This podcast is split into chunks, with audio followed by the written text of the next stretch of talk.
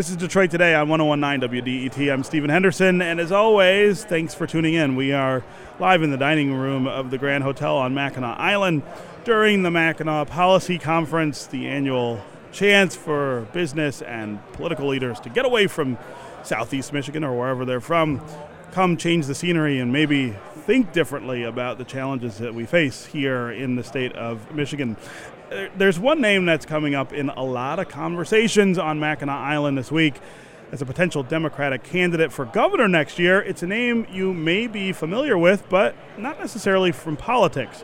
The name is Mark Bernstein. He is son of regionally renowned law firm founder Sam Bernstein, brother of Michigan Supreme Court Justice Richard Bernstein, and president and managing partner of the Sam Bernstein law firms. Mark Bernstein is also a University of Michigan Board of Regents. And he uh, is a graduate, of course, of the University of Michigan, somebody that I knew when I was a student at the university. Mark Bernstein joins me now on Detroit Today. Welcome to the show, Mark. It's great to be here, Steve. Yeah. Thank you. It's weird to have you on this show. A little I don't know odd. why that's true. You know, I, you're someone I've known for a long time, Yeah. and I don't know. You think back to the late 1980s, early 90s on the University of Michigan campus. Did either of us think this is what we would be doing? Uh, maybe you were going to be here. I don't know about me. I don't know. This I was not sure what I would be doing. Yeah, I know. I know. It is good to see you here, though. Uh, let's talk about this whole idea Yeah, of running for governor. yeah. Where's that come from, and how serious are you about it? So when I when I think about it, I think about um, uh, a conversation that I had a few years ago that I've been reflecting on a lot lately. When I was running for regent, I was at a union hall four or five years ago, five years ago, and I started my talk by asking the, the folks in the room, you know, who here's a Democrat? And a few people would raise their hand. Then I would say, who here's a Republican? And a few people would raise their hand. And then there was this, this big guy in the back, with arms crossed, skeptical, and he uh, and he raised his hand and he said, you know, do you want to ask me what I am? And I said, please, sir, yes, I do. I want to know. And he said, I'm a pedestrian, and I'm sick of getting run over. and I think about that that person, that man, that per- his family, all the time in this environment right now. And there are a lot of people who are sick and tired of getting run over, and that's a man and a family that's and who feel like they're being who run feel over like all it, the time. and they are, and they're being left behind, and uh, and they're doing everything that they were told to do by Lansing, by Washington, and uh, you know they were told if you work hard, you play by the rules, you can get ahead, and that's exactly what they've done. They've worked hard, they've played by the rules, and they're just falling behind. right. And the same thing is happening to our state right now. This state is falling behind. Um, you know, in 2000, we were 2% below the n- average national household income. We're basically the Detroit Tigers, Right. two, right. a, a game below 500 roughly. And now we're 12% below Yeah. the national average in household income. We're 12 games below 500. We're going in the wrong direction. 400,000 jobs have left this state. No state has lost more than this state. And so we are in the middle right now of this transformation in our economy, and we have to get ahead of this. We have to align our policies that way. We have to talk to our uh, policymakers and legislators need to think about these issues this way. We have to acknowledge that this is not a simple cyclic- cyclical situation. This is a structural situation that requires significant policy change. Um, you know, nothing, uh, in my opinion, exemplifies that than, you know, we've lost 400,000 jobs. We have the, the Rouge Plant as an example. A hundred years ago, roughly, Right. it was built in 1917 and Right. started operating a few years after that. A hundred thousand people work there. Today, there's 6,000 workers there, and they're making more cars. Yeah. Right. 94,000 people less are making more cars. Nothing says more about what's happening in our economy than that fact. Yeah. And we need to acknowledge that as, as, a, as, as policymakers and as a state, and Lansing just hasn't done that. And we have to stop lying to people and telling them that the way we've been doing things in the past is going to work going forward. Yeah. So so you're looking at those things as an outsider, as somebody who, you know, as I said, you're a member of the University of Michigan Board of Regents, but Yeah. other than that, you haven't run for public office before. What what makes you say, all right, well, I'm the guy to to get into this Yeah. race and change the conversation, or better still, I'm the guy to get elected to the job and actually get things done to push it back in the other direction. Well, you know, you can't fight a fire from inside the house. True. And that is what I see or the oppor- options right now. And right now, we just can't. This is an environment when where outside ideas, non-establishment ideas, a certain kind of prosperity-based populist approach, I think, which is the way I, uh, the area where I'm most comfortable, the type of policies that I think about, the way I solve problems in a, in a way that's uncompromising in my values, but is bridge building with people who are willing to work in good faith to solve problems. I think that's a moment right now.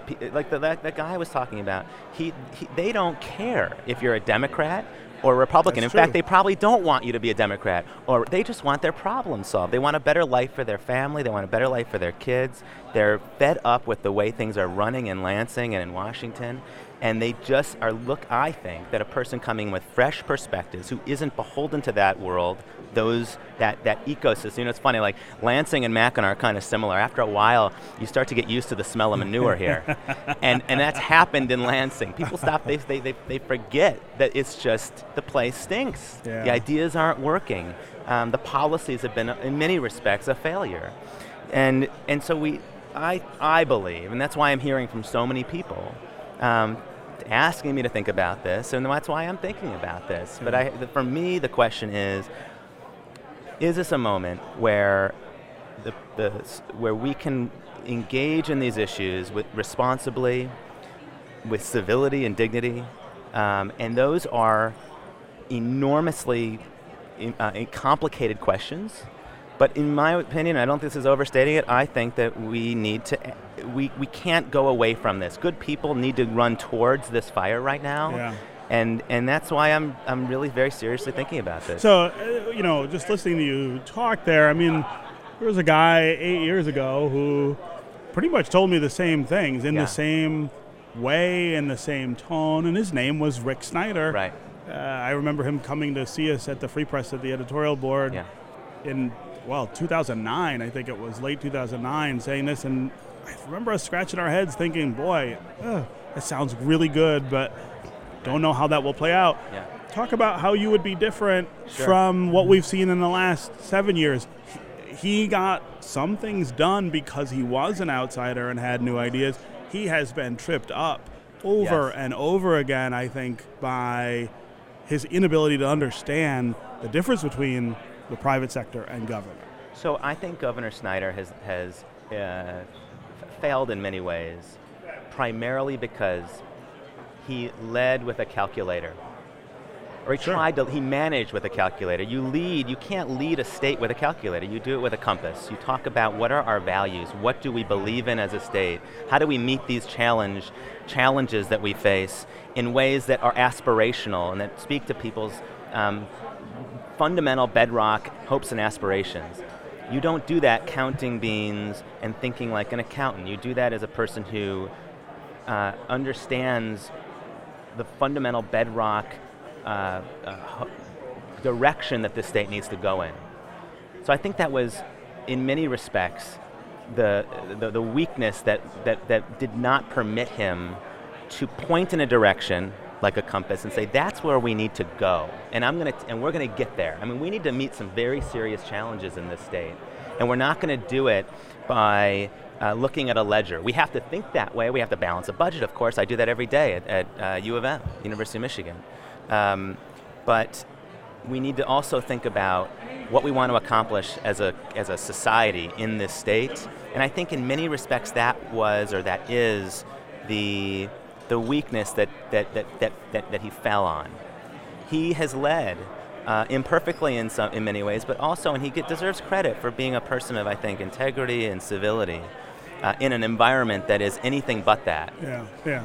Uh, do you think that, given the sort of cynicism that people have, as you point out about politicians and politics, uh, that you can capitalize on that cynicism without being cynical? And I guess So- the yeah, question no, I'm asking there question. is, Yeah. uh, Donald Trump is a, is a great example, right? Yeah. He's capitalizing on people's dim view of their prospects and of the leadership's ability to, to, to get them anywhere, but he's doing it in this really negative Yeah. way, and it Yeah. seems that that's working really well. Can it work in the in the reverse? Right. So, so you know, uh, John Foster Dulles to say it's imp- the challenge in politics is winning an election that you're worthy of winning. and and and so there's there are two ways to speak to a person who has been displaced and dislocated and fearful. You can speak to their the, their the, their fears, or you can speak to their aspirations. And for me, the, one of the the most challenging tensions here is how do you speak in a populist way, which is that that's this moment, that's how where I'm most comfortable, without becoming a demagogue, without going over that line. And because I believe that there is an essential role for government to play in, in, frank, in fact, government is the primary player that is necessary in this transformational moment. We need to fix our schools. We need to fix our infrastructure. We need to, you know, get people good jobs. And government plays a role in every single one of those and in, in improving things, and also it's created in, in either out of benign neglect or malevolence. That's a time for another. Uh, there'll be time for that discussion, but we're also, in many respects, pulling the rug out from under some of the institutions that we need, the very institutions that we need to play. So there is this moment where we have, you know, I, I want, uh, I want to. If I ran a campaign, it would be with civility and dignity and respect and re- responsible, because I, I care deeply about the process, and and and respect voters and and and but at the same time you do have to speak to a moment that is uh, there's anger there's frustration there's there's fear and you need to talk to that uh, and speak to that and i do that every day in my job at the law firm we Sure. have people who've been injured through no fault of their own and we tell people we are not out for blood uh, we are out to get you justice and to help put your life back together again. And we say in our, and we say this in our office, you know, hard on the law, easy on the lawyer, right? And and, and the, op, the opposing lawyer, Right. Because, and, and that that's the, the the type of campaign I'd like to run. Yeah. Whether that is resonant right now is an open question. Yeah. Okay. So, time frame. When do you have to decide? Yeah, I think some people think you're gonna have to sign real quick. Yeah, Like right. No, well. I'm taking every step I need to take to make this a reality. Um, but I think I have a little more time than people tell me and a little less than I'd want. Yeah. Right? And Yeah. so I think that this is the type of thing that I need to move relatively quickly on. Um, but and I'm not talking about winter or late fall, but this is something that I'm doing everything I need right now to make this to put the put things in line if I wanted to do this to make it possible. So, so doing that, uh, do you have, you know, some flexibility? Could you could you wait? Could you wait and see how the Democratic field shapes up? Jump in late. In a perfect world, yes. but I don't know if that's the case, right? And so you right now, you know, I don't want to get into horse race conversations ex- exactly, but th- there, there are two candidates who have declared. They're running. They're candidates. They're po- political combatants, if you will, right now. Sure. And they had to do that because they had to raise money and they had to raise their name ID. So You're talking about I'm talking about Gretchen Whitmer. Gretchen I'm talking Whitmer. about Abdul El-Sayed. Uh, both right. good people, both who have a lot to say and add to the process. Uh, in my instance, um, I have I enjoy the, the, the, the blessing or the curse of having you know relatively high name ID, very high name ID, ability to fund this and have resources at the early stages. So so I, and, and by the way, I don't think right now a lot of families really are paying attention to this campaign. This is we're entering the summer. There's a circus in, in Washington. Lansing is, is tripping over themselves. So I don't think people are really paying much attention. And so I, it's uh, so I don't know tactically if getting in now is is is beneficial, but it, it may be necessary. You know, Democrats have a, a habit of when they when they when there's a crisis, when they form a firing line, they make a circle, and that some that may be happening right now in this Yeah. regard. Yeah. So I'm just trying to be very thoughtful about it. Yeah. Uh, this is Detroit Today on 1019 WDET. I'm Stephen Henderson. Uh, as always, thanks for tuning in. My guest is Mark Bernstein, president and managing partner of the Sam Bernstein Law Firm, also member of the University of Michigan Board of Regents. We are talking at the Mackinac Policy Conference about the possibility that he might run for governor, the idea that he might get into that race. Uh, Mark, I, quickly before I let you go, I Mhm. want to ask you about um, about the University of Michigan, sort of the, the, the challenges that it faces right now. Yeah. Um, you would be stepping away from from that role. I feel like the university is in a really interesting spot, Yeah. a dis- different place than it was when we were students there Yeah. 30 years ago. You've really tried to focus on diversity and Yeah. the importance of diversity, but the U's in a hard spot there. I mean, Really tough not A spot. of, not a lot of maneuvering room there. No, the, uh, the law in Michigan is not favorable. Prop 2 is passed, and that, you know, we obviously comply with that. Uh, and we struggle mightily with getting a, uh, a student body that represents the state. Yeah. And, we, and, and oftentimes that, that concept is thought about, uh, in my opinion, in the wrong way. You know, we know it's oftentimes thought about as, well, it's just going to benefit, you know, to put it bluntly, it's just going to benefit the black students. Right. And the reality is that we know that our, all of our students want to be in a diverse environment. We know that recruiters want that, employers want that, student athletes want that, faculty want that, researchers want that. And if they can't find it at Michigan, they're going to go elsewhere. We've had record numbers of applications this year for the university. May I like to think it's about the academic excellence. It might be about our, our Coach Harbaugh, but but the reality is that we are we need to do a better job there, and so we are focusing now very uh, intensely on socioeconomic diversity, which gets to racial diversity, but it's an imperfect Very way to get to it. uh, very, very different right? dynamic. And so, um, but we we're we're deeply committed to it.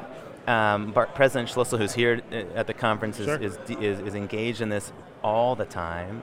Um, and it's an ascent, you know, he says, and I fully believe this, that, you know, diversity and the excellence of the institution are inextricably linked. You cannot be excellent or, and great as an educational institution. You can't be fulfilling our important essential public mission if we are not diverse. Right. Um, and that applies to not just racial diversity, but uh, gender, political views, um, geographic, socioeconomic. In many respects, the socioeconomic, the absence of socioeconomic diversity on our campus is.